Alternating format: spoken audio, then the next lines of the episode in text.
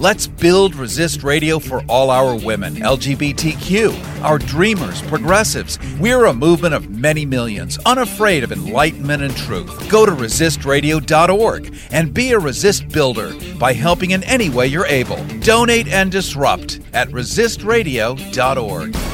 Preventing truth decay. Truth decay. Resist Radio. Next. Harrison with you. This is Resist Radio, resistradio.org.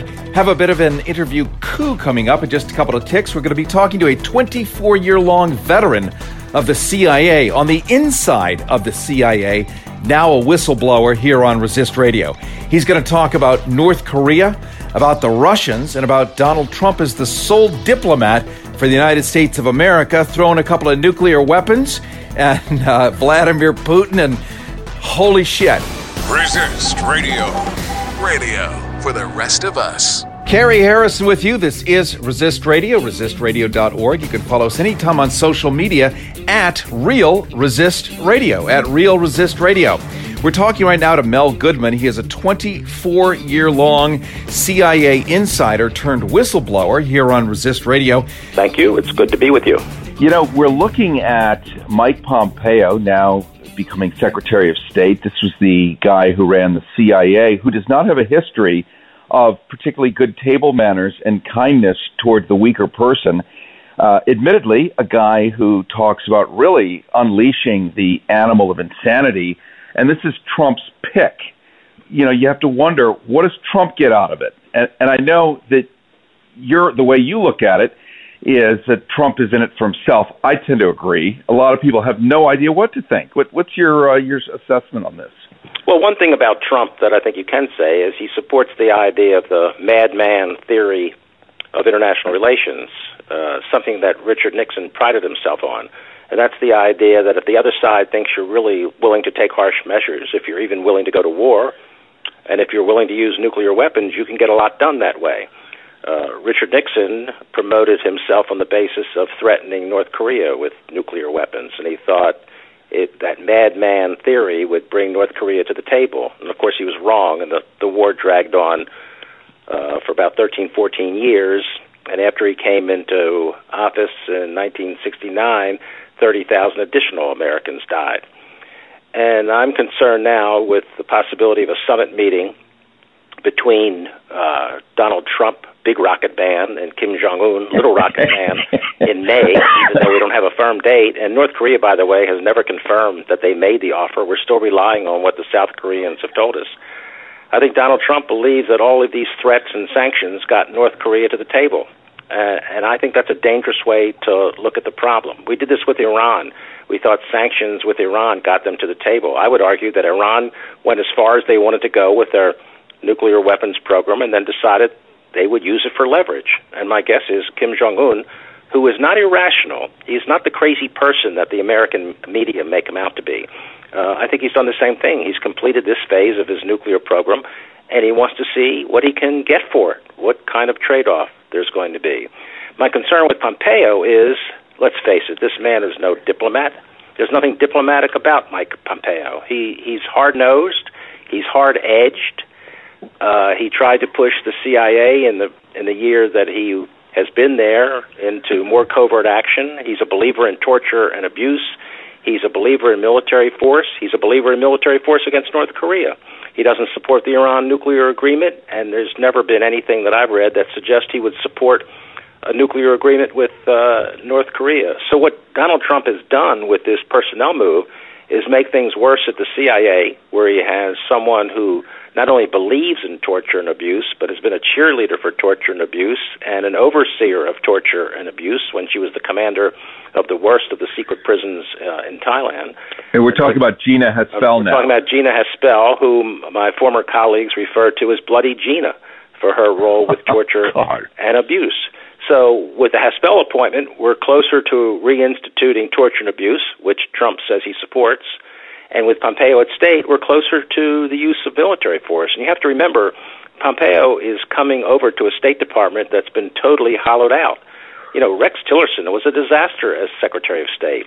On the one hand, he probably fed some moderate ideas to Donald uh, Trump, But look what he did to the State Department. Look what he did to the budget of the State Department. If you look at the top 26 positions at the State Department in terms of assistant secretaries of state, undersecretaries, deputy secretaries, I think two of those positions have been filled. And it's kind of ironic that on we're on the verge of these historic talks with North uh, Korea. The leading North Korean expert in the State Department, Joseph Yun, just announced he was retiring. He was just fed up with Rex Tillerson and the Donald Trump administration.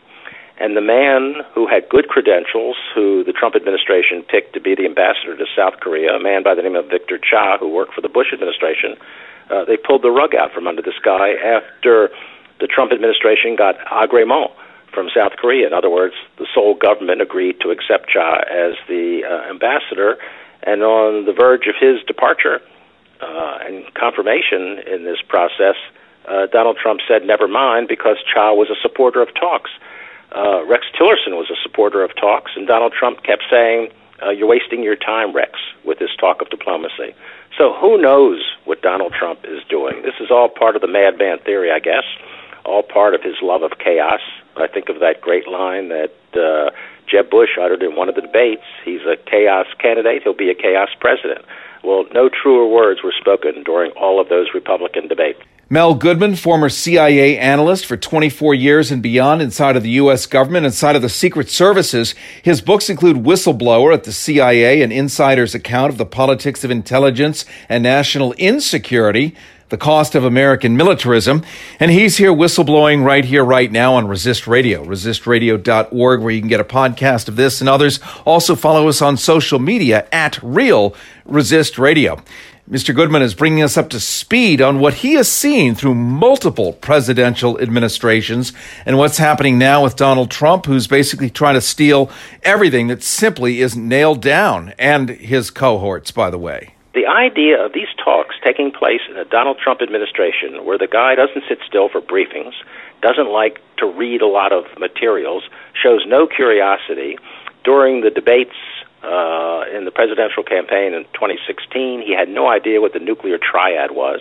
He doesn't know any of these issues. So now you have a Gina Haspel at CIA, the, the senior intelligence organization. Bloody Gina, as you referred to her, just so that we can oh, remember who the players are here. Right, Gina Haspel, or as uh, her colleagues call her, Bloody Gina. Um, I don't think she has this kind of expertise. And I'm saying this because in 1971 72, I was the intelligence advisor to the SALT delegation. That was the Strategic Arms Limitation Talks uh, that led to an agreement on strategic weapons and an agreement on defensive weapons in 1972.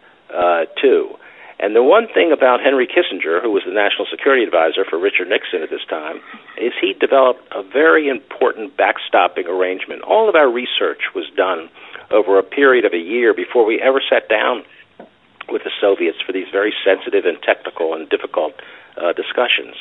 Again, I don't see this administration having that kind of discipline. For one thing, Trump has surrounded himself with general officers. These generals aren't interested in arms control and disarmament. I taught at the National War College for 18 years, and I was always amazed at what these senior military officers didn't know about arms control and disarmament. Uh, their interest is in building weapons. Their interest is in not uh, removing weapons from their inventory. So you have to wonder where they're going to get their advice. And Bill Clinton contributed to this problem because in the 1990s he abolished the Arms Control and Disarmament Agency, which was being attacked by neoconservatives in the Senate and House, people like Jesse Helms of North Carolina and Newt Gingrich of, of Georgia. So I don't know if we're well situated for even entering these talks. And on one level, I wouldn't be surprised if they never took place. Uh, but I am cautiously optimistic that we're moving ahead uh, in this direction, and who knows what will come out of, of these talks. ResistRadio.org. Mel Goodman, 24 years uh, in CIA, many more years beyond that. Wow. You've been through lots of presidents. You've seen sanity, insanity, good choices, bad choices, no choices.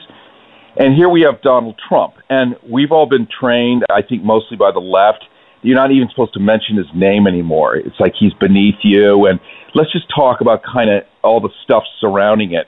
But the point is, he is the focal point now. He is the technical adult supervision in the room self declared and, in a very Machiavellian sense, has removed all the grown ups.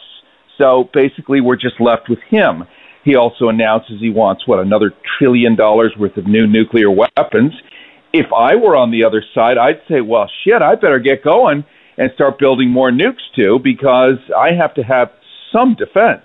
It's kind of like a Warner Brothers cartoon. We all remember these things where uh, Wiley Coyote comes in with a hand grenade, and then uh, the Roadrunner comes back with the Death Star, and then Wiley comes back with the Planet Crusher, and it just gets bigger and bigger. And that's just the nature of how stuff works. When people have an argument, it heats up, and it always heats up one side greater than the other.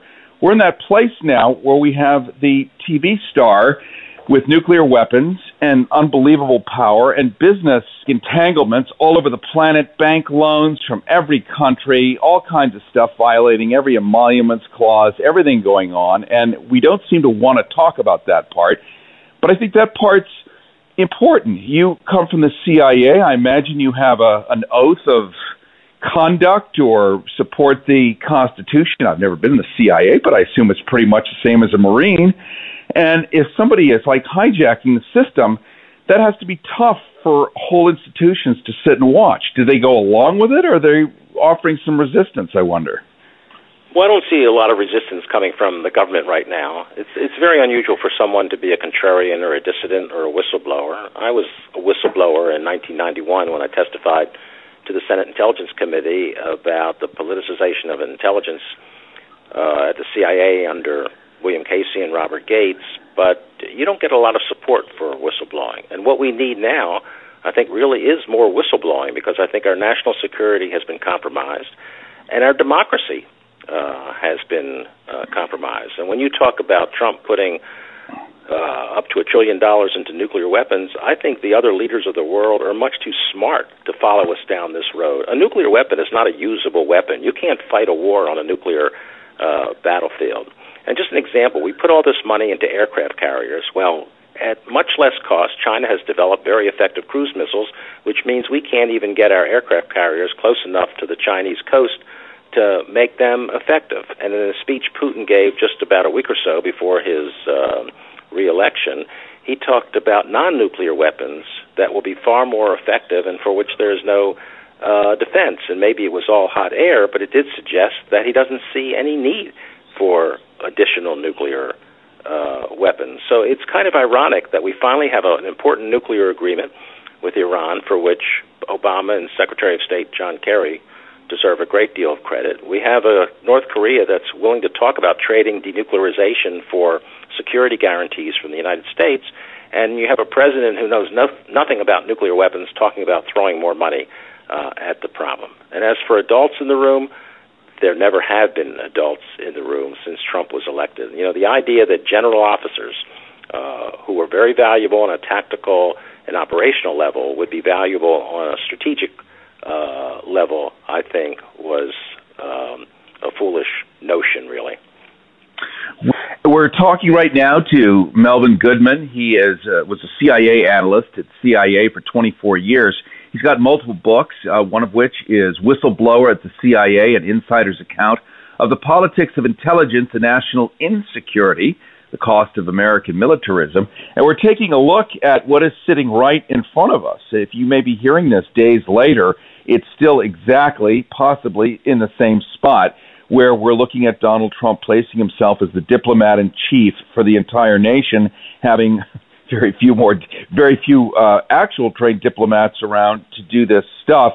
And I think with North Korea and Iran and the rest, if you're the only one without nuclear weapons, and you have nuclear weapons pointed at you, do you not feel like you ought, ought to also have them because you don't understand that you're brown and you shouldn't have them, or that you're Asian and don't look like us and therefore you shouldn't have them? Like, how are they supposed to understand why they shouldn't have them?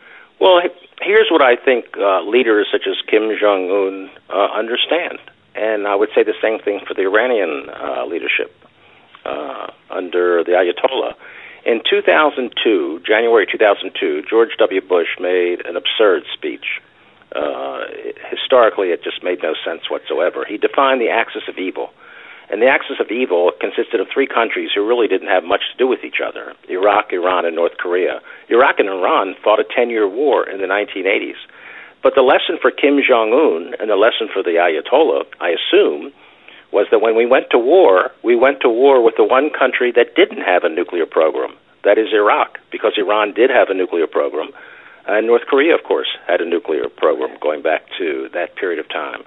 So the lesson for Kim Jong un, and it was uh, revalidated when uh, Gaddafi in Libya gave up his nuclear weapons, and then under the leadership of Hillary Clinton, Secretary of State Hillary Clinton, we not only invaded uh, Libya with NATO, but uh, destroyed the Gaddafi regime and even killed Gaddafi himself. So again, the lesson once again you, if you give up your nuclear weapons or if you don't have nuclear weapons, you're vulnerable to U.S. militarism.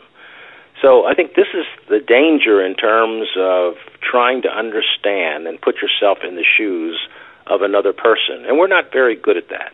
Uh, I find weak countries have a better understanding of strong countries than strong countries have of weaker uh, countries. So when you look at the United States North Korean exchanges. Remember, North Korea has a lot of senior diplomats and military officials who've been worrying about the United States for the last 20, 30 years. Under Kim Jong un, his uh, grandfather, Kim Il sung, uh, his father, Kim Jong il. Uh, we don't have any great expertise. As I said before, we've lost our senior uh, diplomat at the State Department. He's just fed up and left and the ambassador, who would have been a real asset in South Korea, where we still don't have an ambassador, um, had the rug pulled out from under him. So this is, um, you know, I, I hate to be pessimistic about the talks because I believe in diplomacy. Winston Churchill said that jaw jaw is better than war war. Uh, I'm in favor of more dialogue with, with Russia, for that matter, even at, at these difficult times where we're not sure what in the world Putin uh, is up to. Carrie Harrison here with you. We're talking to Mel Goodman. Mel Goodman is a long term CIA analyst, well over 24 years, turned whistleblower, which is why he's here with you right now on Resist Radio. We are, of course, available on resistradio.org and a variety of FMs from New York City all the way to Los Angeles and streamers in between. You can follow us on social media at Real Resist Radio. Let's pick it up again with Mel Goodman, former CIA analyst. I think the, the problems with Russia and the deterioration of the relationship uh, is very real, unfortunately. And it's kind of ironic to me that in 1991, the Soviet Union dissolved, and we had an opportunity to create a new strategic relationship with Russia, and we just mishandled the entire situation. So the conventional wisdom you get now from these various networks and papers that you just cited are is that Putin is to blame for all of this. Well, that's nonsense. If you go back to the 1991 period, uh, you have to look at the, the terrible decisions that were made by uh, a series of American presidents. Bill Clinton made the worst decision when he expanded NATO um, in the mid 1990s. In other words, he took the old military political alliance that essentially won the Cold War and brought it closer to the Russian border at a time when we had already told the Russians if they got their military out of Germany, we wouldn't do such a thing. And then George Bush comes along and not only expands NATO with East European countries, he brings in former republics of the Soviet Union, the Baltic republics of Estonia, Latvia, and Lithuania. And then he abolishes the anti ballistic missile treaty that I mentioned earlier that was negotiated in 1972, which was the cornerstone of strategic uh, deterrence. We all Obama, studied that in school, by the way. So thank you well, for that. It was, it was, a very good thing. Very important period in time because yeah. remember in the 1980s the great fear about uh, nuclear war during the Reagan administration because you had a president who kept talking about the evil empire but even Reagan finally got it right in his second term and engaged in more arms control discussions with the Soviet Union in his second term than previous uh, presidents have, and and presidents uh, since uh, Ronald Reagan. Uh, Barack Obama's contr- contribution to these bad relations were the insulting remarks he made about Putin, the personal remarks. And one thing about the Russians, you can say certain things about them, but they're in a way old school diplomats. Putin never returned these jibes in kind. He never made these ad hominem attacks on uh, Barack Obama, but he he sort of stored up all of his anger about NATO and what NATO was doing to Russia, uh, the deployment of uh, missile defense in East Europe by Bush and Obama, and we were claiming that they were there not against Russia but against Iran, as if there was some scenario in which Iran would be attacking East Europe. I mean, that was purely science fiction, if it was uh, anything. Uh, so now Putin feels that Russia is back on the international map. They've made their moves in Crimea. They made their moves in eastern Ukraine. Uh, they saved Assad's government uh, in Syria, and they want acknowledgement of that. I know everyone is being lampooned for even suggesting the idea that we need a real dialogue with with Russia, uh, but I happen to think that's exactly what we need. These tit for tat measures. Uh, I know what just happened in Britain with the um, the attempt to kill the former uh, double agent uh, from Russia and his daughter, who I guess are at death's door right now, even as we are speaking. Uh, these tit for tat measures. Uh, Britain kicks out 23 Russian diplomats. Russia in returns the favor by kicking out 23 Brits. We do the same thing with sanctions and indictments of Russian companies and Russian individuals. But at the same time this is taking place, I think it's very important for these two sides to engage in some kind of discipline dialogue that deals with issues where we agree. Moscow and Washington are in tremendous agreement about nuclear weapons, about um, uh, reducing the nuclear inventories. In fact, Russia would go further in reducing nuclear inventories than we're prepared uh, to do. They agree with us that Iran shouldn't have nuclear weapons. They agree with us that North Korea shouldn't have nuclear weapons. They agree with us about certain elements of international terrorism and uh, insurgencies around the world. So we have a lot to be talking about. Right now, the relationship is totally one sided and I don't see any chance for progress. It's just sort of careening uh, out of control. And again, just as you don't have North Korean expertise, who are the Russian expertise? Uh, experts. We have a national security advisor in General McMaster who can never address the American people on these national security issues. Remember the role that Henry Kissinger played for Nixon? He yeah. carried a lot of water for Nixon in the 1970s. Zbigniew Brzezinski did that for uh, Carter in the 1970s. Uh, we don't see that kind of spokesman for policy, and now you have a president who says, I will fix it, uh, I will make the decisions, and no one acknowledges that he has any understanding of any of these issues, the simple ones, uh, let alone the complicated ones. So that's the fix we're in. We look at the mainstream news. Why aren't they begging on bended knee for you to come in 24 7 and explain Lucy? I well, think there's got to be a reason. The uh, nomination of Gina Haspel, Bloody Gina, to be CIA director is symptomatic of the overall problem. Because what MSNBC and CNN do, and all of the commercial networks do, is they go out to former CIA directors and former deputy directors, people like Leon Panetta, people like John McLaughlin, uh, people uh, like Porter Goss, who was a CIA director, who go before the television camera and say that Gina Haspel has the support of the people in her agency, and she's a 33 year veteran of the CIA and a perfect choice for the CIA. The idea of allowing a dissident like myself to go on and talk about her role running a secret prison in Thailand uh, being there for the waterboarding of Nashiri, who was waterboarded uh, several times, and then sending uh, cable that told the secret prisons to destroy their torture tapes, which was a classic case of obstruction of justice for which she suffered no consequences whatsoever, is just not going to happen. And I wrote a piece last week about that for Counterpunch. Uh, I'm their national security uh, columnist to say these are the views that you really never get on uh, commercial television and the mainstream media. And remember, most of what you read in the mainstream media uh, is is what the government wants you to re- read because they are the major sources of the mainstream media. Now, there's an exception to this now because of the Trump phenomenon, where you have two newspapers at least, the New York Times and the Washington Post, and the Wall Street Journal to a lesser extent uh, starting to assert their uh, independence, but for the most part, the government dominates what we're to learn in terms of national security affairs. Wow. It's, you know, I was hoping to leave on a happy note with you came to the wrong rainbows place. and a couple of bluebirds flapping, flapping in front of me, but. Uh, and, and I know whistleblowing is highly punishable. We can thank Barack Obama for taking that up to a great art. Um, he but- elevated it by using the Espionage Act against legitimate whistleblowers. My good friend Thomas Drake was facing a jail sentence of 35 years for a legitimate act of whistleblowing, and finally it took a good judge to throw the case out of court, and he lectured the government lawyers from the Department of Justice that you know this isn't the Soviet Union, this is the United States, and we still practice uh, a rule of law. This is where Well, Barack Obama really failed us. I mean, I supported him for both terms, but I thought I was voting for a, a civic libertarian, and that is not what we got. well, we all did. I mean, admittedly, we all did. You know, he's an organizer. Well, he's organized, that's for sure. And I appreciate your having okay. come on today.